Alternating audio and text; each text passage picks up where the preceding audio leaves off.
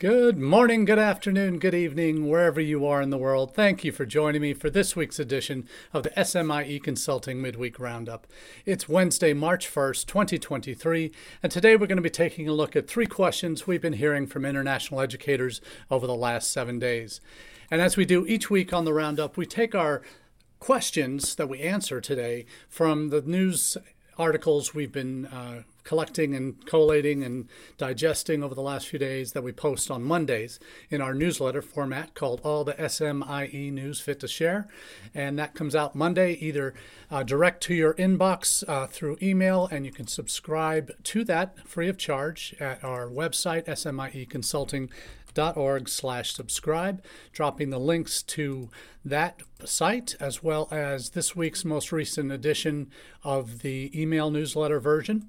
And if you prefer to get your international ed news via LinkedIn. Uh, we have a LinkedIn version of that as well, and we're fortunate enough that over the last uh, last month or so we've crossed the 1,000 subscribers uh, threshold for the newsletter. I'm very proud to be uh, one of the few international ed news and social media ed news specific outlets that uh, so many of you have uh, taken to heart and make a regular part of your uh, weekly international edification. So thanks so much for making use of the newsletter and for subscribing to that, and then making part of the midweek roundup uh, as part of your uh, journey each week as well. Uh, for those listening either live on Facebook, LinkedIn, YouTube, or Twitter, uh, we also have an audio only version of this podcast, uh, of this uh, midweek roundup that you can download from your favorite podcast providers, free of charge again to all who would like that international edification in their ears while they walk, work out, or do their jobs each day. Thanks again for being a part of this journey with SMIE Consulting. So, our three questions today are going to start with uh, a topic near and dear to our heart at SMIE uh, because SMIE stands for Social Media and International Ed Consulting. And what we do, um, and what, when we have stories that overlap between international education and social media, that kind of makes our hearts full. And in terms of what we'll talk about first, is a, is a is this question of what is the future of international student recruitment via social media? We've seen a lot, obviously, that happened during the pandemic that forced uh, everybody to commit everything online because they weren't able to do physical travel anymore. Uh, that relied on social media uh, outlets to get messages across for live events, for Instagram takeovers, for virtual fairs, and all of that. Uh, but specifically about social media, how has that uh, we've seen the rise of social media, obviously, over the last 15, uh, 18 years now. Uh, that the major platforms have been um, second nature for, for our student markets around the world. Uh, those platforms that they focus on change from year to year and country to country, as we know, and that requires a level of sophistication if you're going to be uh, targeting students in particular markets with messaging to make sure that your voice is being heard on the right platforms. So that's all the background context to kind of what's led up to this point in time with regards to social media and international student recruitment. So, what we've found, and this article uh, is from our friends at INTED, uh, very good, uh, reliable data source for and consulting uh, that really digs deep into your uh, institutional messaging, into your target markets, into uh, where you need to have a presence, and I really applaud them for all their work. but the article is kind of a summary point of all of their recent um, pieces they do on different platforms, whether it's TikTok for marketing, internet marketing, uh, whether it's Snapchat, Instagram, uh, building an audience in general. If you're new to new to international ed or new to social media overseas, uh, text messaging, email, A/B testing, chatbots, all of that. They've got some great guides that they put together over the year, over the last few uh, months that uh, are kind of one-on-one stuff that uh, I would I would recommend for anyone who's even even those that have been doing it a while. it's good to have some refreshers and some fresh eyes on what is actually happening out in the marketplace.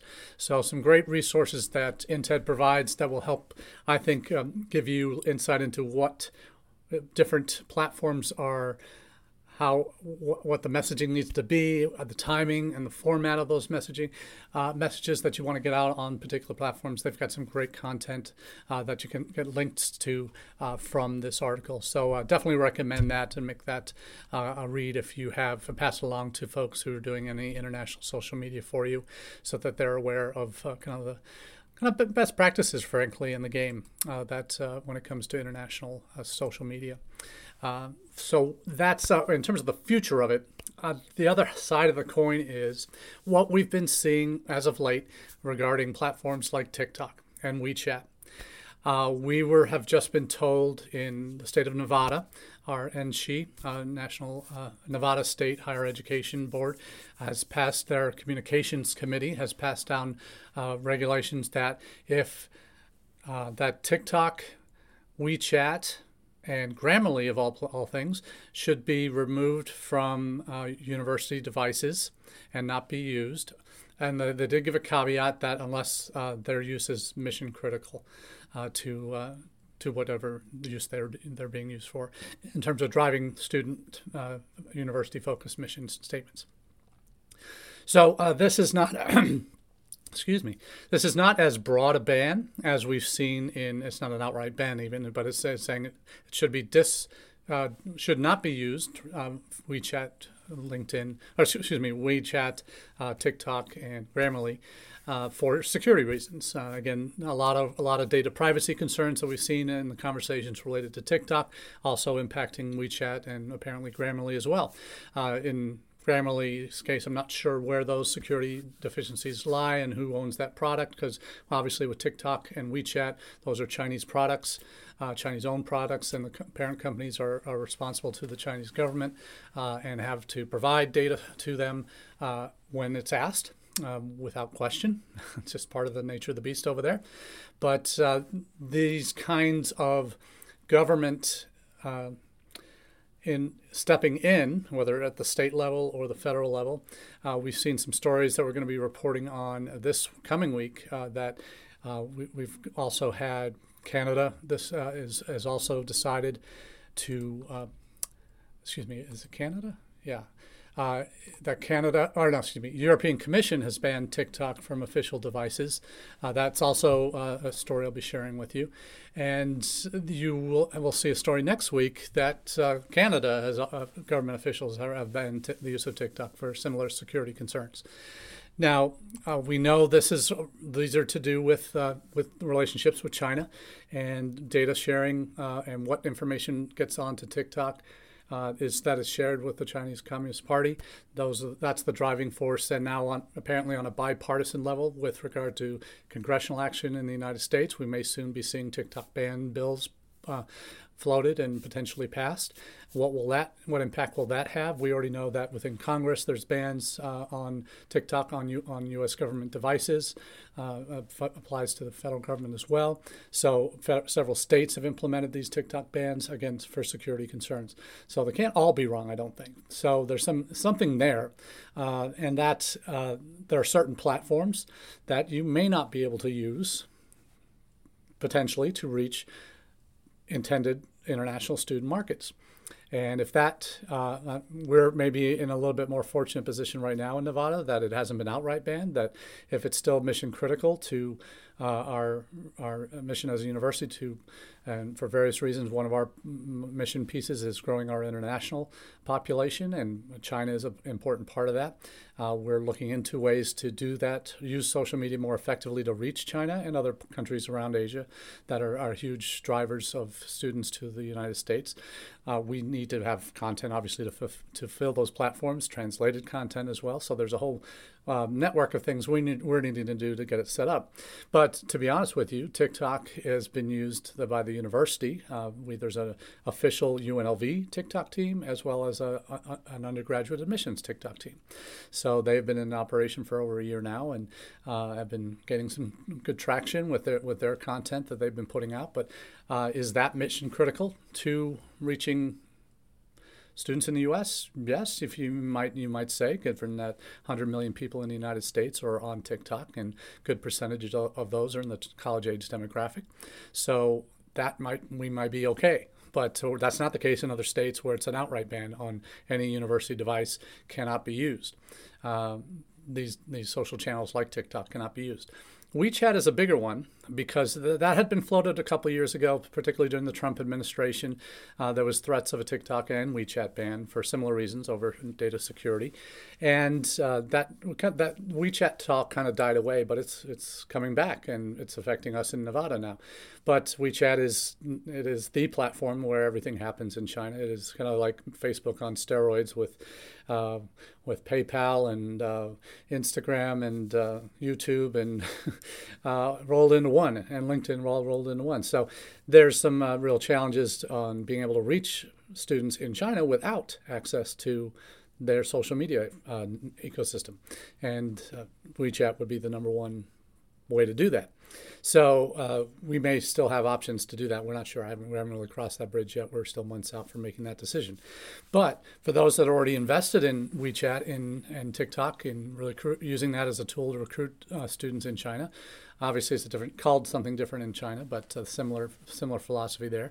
Same parent company. What are you going to do? Uh, is that something you'll still be able to rely on? And uh, what it boils down to is uh, social media will there'll be always be social media around or versions of it. Uh, the, where the students are might change from year to year, or decade to decade, or country to country, but uh, still there'll still be ways to reach students using these tools, uh, even though one platform might get banned. Uh, for example, TikTok and a lot of over 150 ch- uh, Chinese applications apps in the App Store have been banned in India for years. Uh, so it's not unusual to, for these things to happen in other countries.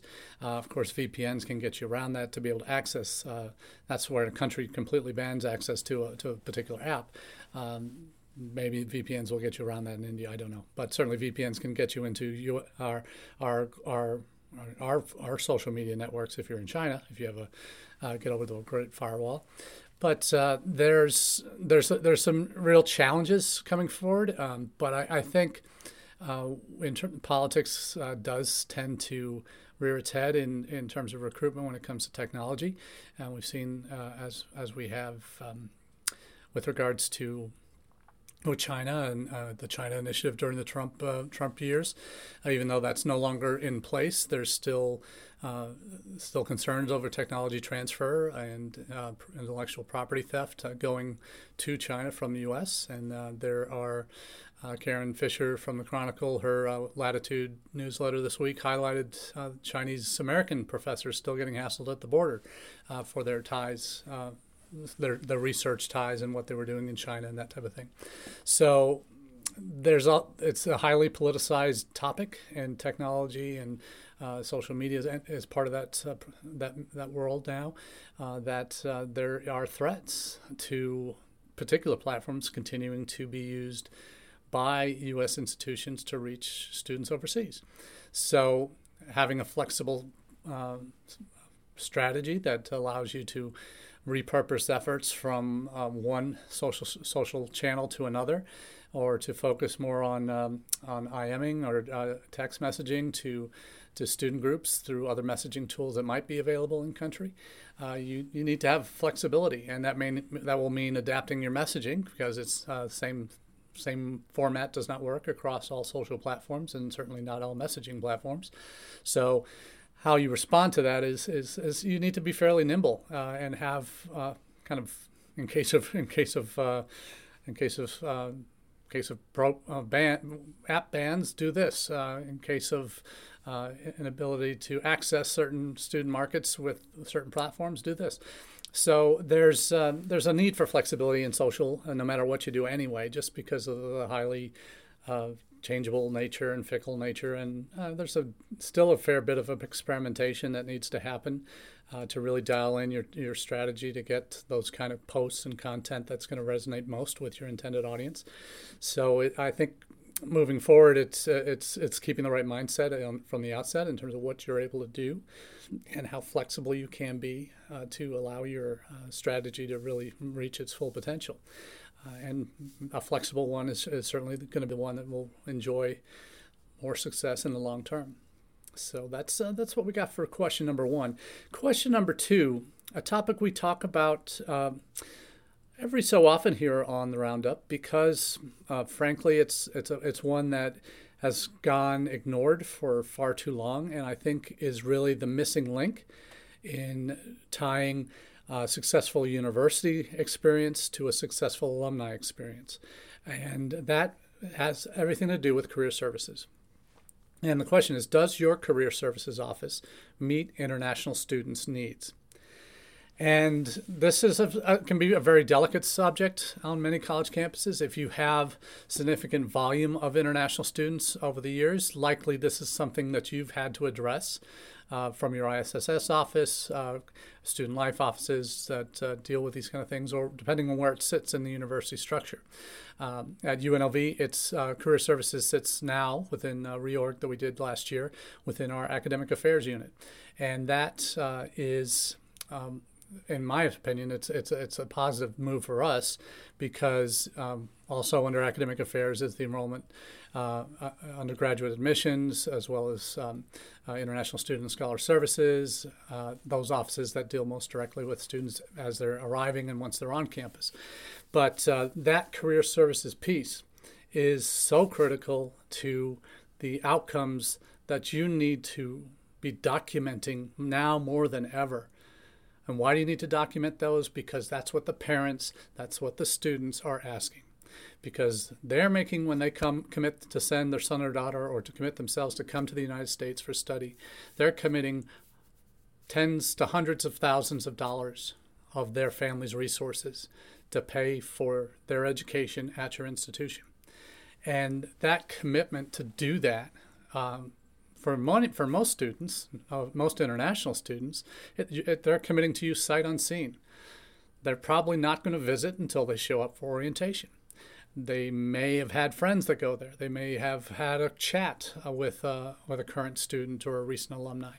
Uh, they may have seen videos from current students or alums uh, that or had a conversation with faculty member, but they never they haven't actually been there. So they're trusting everybody that they're associating with in finding out information about your institution, about why they need to come to your institution for send their son or daughter to you or send them send themselves to your institution and it's a huge investment and it's like buying a car on, on an app. yeah, that happens regularly nowadays, but uh, uh, it's it's the commodification of higher education that is has caused the ability for students and international students. That's that's the way they have to do it, uh, unless they have are super wealthy and, and, make all these trips to campuses that they're applying to and are being admitted to. So uh, the real need to have demonstrable data, and if not data, at least anecdotal stories of successes of graduates from your institution uh, across a range of programs, not just your best program, but across a range of programs that you're trying to get new international students to come to. If you don't have the data or anecdotal stories of how what students were able to do with your degree in terms of securing jobs, securing careers, going for advanced study, research, whatever it might be. If you don't have that documented, don't have those pathways secured, that is, or da- that, that data secured, those stories secured, uh, that is a huge missed opportunity for your prospective student audiences in terms of stories you could have to share with your incoming students about why your institution is going to be the best choice for them. And here's the demonstrable proof. Here are the jobs that our international graduates have gotten in these majors. Here are some of the top uh, alumni uh, who've graduated from our school from overseas, and here's what they're doing now with what they, uh, based on what they studied. Those stories make your job as an admissions international admissions representative so much easier when you have that to tell your story for you. Because those are those, those students, recent grads, alumni who have been successful at your institution and have, have got the proof of it, have that job, have that position, have that. Um, those the opportunities that they've had because of where they went to university. That's what you need to tell your story for you. We say our current students are our best advocates. Shortly, right before, right after them, for telling the student experience. Right after that, your best advocates are your alum are your uh, parents of your current students, uh, those types of things, or recent grads. Those are the things that you need to have. The, the pieces of your puzzle, the tools in your arsenal to help tell your story to future students and parents. that outcomes, those outcomes matter now more than ever. Coming out of the pandemic, where everybody's more price sensitive, there's still an economic uh, downturn in the world, a global recession happening. What the impact of that means is that people are more price sensitive no matter where they are. Uh, so they're going to be asking the kinds of questions that you might not have the answers to. You might have general university career services data on employability. Six months within six months, 90% of our students are employed. Uh, within uh, within a year, 75% are working in their field of study. All of that. Uh, for international students, it's different they don't have a year. They have two months after they graduate to get into a job through their OPT that they're approved for, and then they have a limited window when they can do that OPT. Uh, I ask I ask this question often when when I, I talk with university colleagues is um, when it comes to this outcomes question, do you have those stories from career services, success stories, or from your alumni office that you can bring in? And they go, not really, not on the international side. Do you have any of that international data? No, not really. Guess where you do have some of that data? Your ISSS office. In SEVIS, you, you, you know, you have to have documented where your students who are on OPT have gotten jobs can also do that for CPT. You can get lists of where you have to do some data mining. It's not very easily accessible. Nothing in SEVIS is. But you can get lists and find out where your current students on OPT are working and from that, you can mine some data from that to say, uh, match students to majors and what the, what their what their um, potential employers that they are or employers that they are working for currently, and you can have that and share that with future students and parents. We have we have 25 students currently working at Tesla. We have two students working at, at Oracle. We have 10 students working at Google. There's another 15 at Amazon. Uh, if you have that data and those numbers, and you can say these are international students that are currently in that position uh, at those companies, that is gold. That is recruitment gold. And too often, universities don't have that. Don't have that when it comes to international students. And there's an article, uh, University New- World News article this week uh, about uh, Chinese students in Australia and having the d- difficulties in empl- in the employment market, getting the best, best, best jobs, and that type of thing. Uh, the link that I'll post now has has a link to it, or excuse me, has uh, to this story.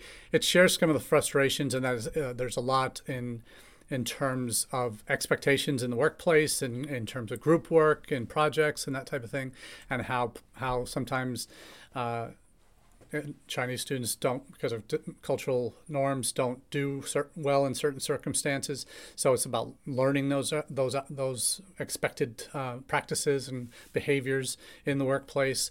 And there's talk about how to how to explain these cultural differences better to inter, to international students. In this case, to Chinese students. So there's an article about that. There's also uh, from uh, from the PIE News uh, talking looking at Australia and Canada uh, where the key to sustainable growth in international student recruitment is, is, as they put it, based on career services investment. So again, talking about some of the things that we're talking about now, that's showing those outcomes and proving that you're uh, that you have the services in place to get students ready for the work world, not just preparing them for their job and that they're going to do based on their academic program, but for the skills that they need to have to do well in the work world in terms of how to interview, how to write a resume, uh, put together a resume, write a cover letter, all of these things that are, are, are kind of lost arts in a lot of a lot of places, based on a few uh, searches I've been on in recent years. Uh, there's just a lack of um, preparation, really, in a lot of a lot of ways for uh, the kind of things that career services can be doing for international students to get them ready for a very different market than what they might be facing back home. And there are services out there that we can and should be tapping or connecting our students with in their home countries, in, in global markets where they might be looking for jobs outside the U.S. if that's what they choose to do. Uh, and oftentimes, they if they don't get an immediate job through OPT, they have to start looking elsewhere. So we have to be sensitive to those needs. Uh, but knowing who to turn to and who to refer students to, that's that also needs to be a piece of that puzzle. Uh, the art, the university that's profiled in uh, about related to this career services investment piece uh, is University of Hull in in England, and they also have um, th- there's an upcoming webinar this our week this week as well. Maybe I think it was yesterday, uh, where uh, they were profiled about how they were able to boost their international numbers. Um, uh, more than double them in in the course of three or four years during the pandemic. and it boils down to, and from one, one of my colleagues who from that side of the pond is coming, that it boiled down to a lot of uh, huge growth from Nigeria and Pakistan uh, for some some reason. Uh, huge huge number increasing from those two countries. Uh, when uh, and then what that happens, how that affects their, their mix at the university. But in, in the end, this article I'm just putting the link to in the chat is very much about what uh, what they're doing uh, to to talk about uh, the successes uh, and leveraging that. There's uh, most of you who've been following the new, either my, our newsletter for SME, SMIE Consulting or the midweek roundups when we talk about postgraduate work route. Our post-study graduate work visa in England, the two-year work study visa that they have now. Uh, there are uh, they, there's another article from the PIE about some of the success stories that are coming out of that, and that students who are uh, have gone that route, the lion's share are enrolled or, or have jobs uh, in their field, and that's uh, certainly positive. Those, uh, see, some eight and ten of those employed via the graduate route, according to the PIE News, uh, were uh, are in graduate level roles. So that's that's what you want. You want them in roles that are appropriate for their for their, their degrees. So that's being going to be used as a success story to promote uh, the UK two-year post-study postgraduate work uh, route. So those are those are some of the things that uh, our our peer countries are doing. Canada, we know uh, has uh, expanded uh, work work hours that stu- current international students can do while they're doing their degrees, uh, and we know that they have huge labor shortages in the marketplace right now um, due to declining domestic population growth and. Uh, that the need of these immigrant communities to fill these jobs is so important and their policies are set up to help facilitate that. So uh, there are ways where government can be helping uh, promote uh, the, the, the, the outcomes piece that we're talking about, and they so infrequently do, uh, particularly when it comes to the United States. So that's that's the last bit on the career services. A lot more to say on that. I'm sure we'll, we won't. This won't be the last time we mention it. Uh, the final piece, uh, the final question is, what drives your country's international education efforts? Uh, we long talk about how in the United States our policies, there is no national policy on international education. But in other countries, Canada, the UK, Australia, there's a much more of a working relationship and established national policies, or at least bodies that decide national policies. That government is bought into international education as a, as in mo- most of the, these countries, as an export strategy are exporting their education to the world. Uh, and they're doing that in a number of different ways through transnational education, through um, primarily bringing uh, students to their shores to study at their institutions.